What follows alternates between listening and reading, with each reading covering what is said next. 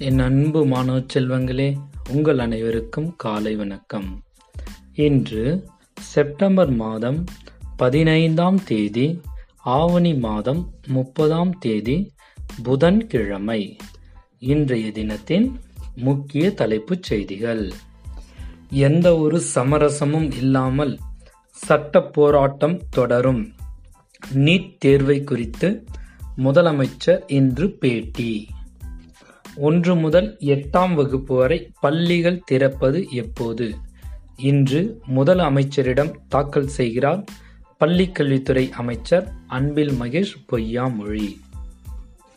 March மாதம் வரை fort நிறுவனம் செயல்படும். பிறகு ஆலை மூடல் என்பது திட்டவட்டம். மணல் குவாரிகளில் விதிமுறைகளை மீறினால் உரிமத்தை ரத்து செய்ய வேண்டும். உயர்நீதிமன்ற மதுரை கிளை இன்று அதிரடி உத்தரவு. பாகிஸ்தானில் தடுப்பூசி செலுத்தாதவர்கள் பொது இடங்களில் நடமாட தடை. கிரிக்கெட் போட்டிகளிலிருந்து விடை பெற்றார் இலங்கை அணியின் வேகப்பந்து வீச்சாளர் மலிங்கா.